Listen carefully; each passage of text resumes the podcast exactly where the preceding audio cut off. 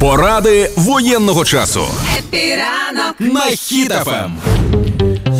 Зараз така ситуація, що пройшло вже більше ніж 90 діб повномасштабного вторгнення, повномасштабної війни і рашня багато... досі існує, і це робить мене сумною і злою. Ну це от е, стосовно цього я хочу поговорити, тому що Ну. на початку війни в нас була ненависть, яка ак- ако- Акумулювала? акумулюва- Так, оце слово в запал. Тобто люди е, в людей був стрес. Люди не відчували втоми, їм не потрібен був сон, їжа, е, ходіння в туалет. Е, Вони просто працювали, працювали, працювали та інколи виснажувалися. Бо це ну реально така штука є. І люди себе виснажили настільки, що зараз багато хто або намагається просто е, дистанціюватися від цього, що дуже сильно невірно. Так. Е, або просто, типу, не, не може більше нічого робити.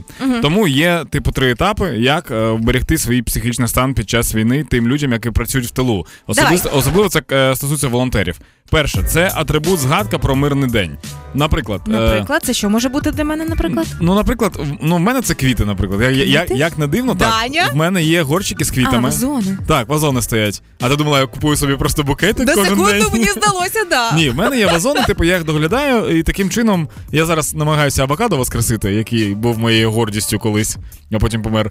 А, і я, типу, намагаюся їх зараз воскресити і відновити. Трохи виходить, це прикольно. Тобто, як в мирні часи. Е, друге, це інформаційний детокс. Е, Люди дуже багато е, гортають стрічки новин. Це нормально, що ми тримаємо руку на пульсі, що ми хочемо бути с- ос- освіченими Так. у всьому цьому. Але інколи забагато прям всього. Тому треба якось відволікатися. Наприклад, е, кіно ввечері це нормальна штука. Тому що в тебе повинні бути інші емоції. Ти коли гортаєш стрічку, в тебе або да, або блін.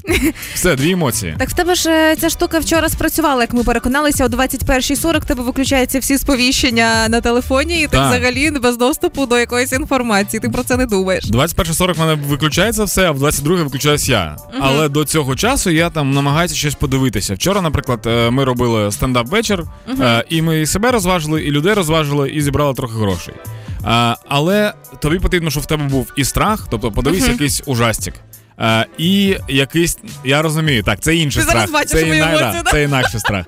Е, повинно бути щось таке, де тобі буде трохи там е, сумно, але в іншому, в іншому сенсі. Наприклад, якось Інший сум. якась романтична штука, там хлопець, дівчина, вони там роз'їжджаються. Ти уявляєш мій Блін, це все про Україну.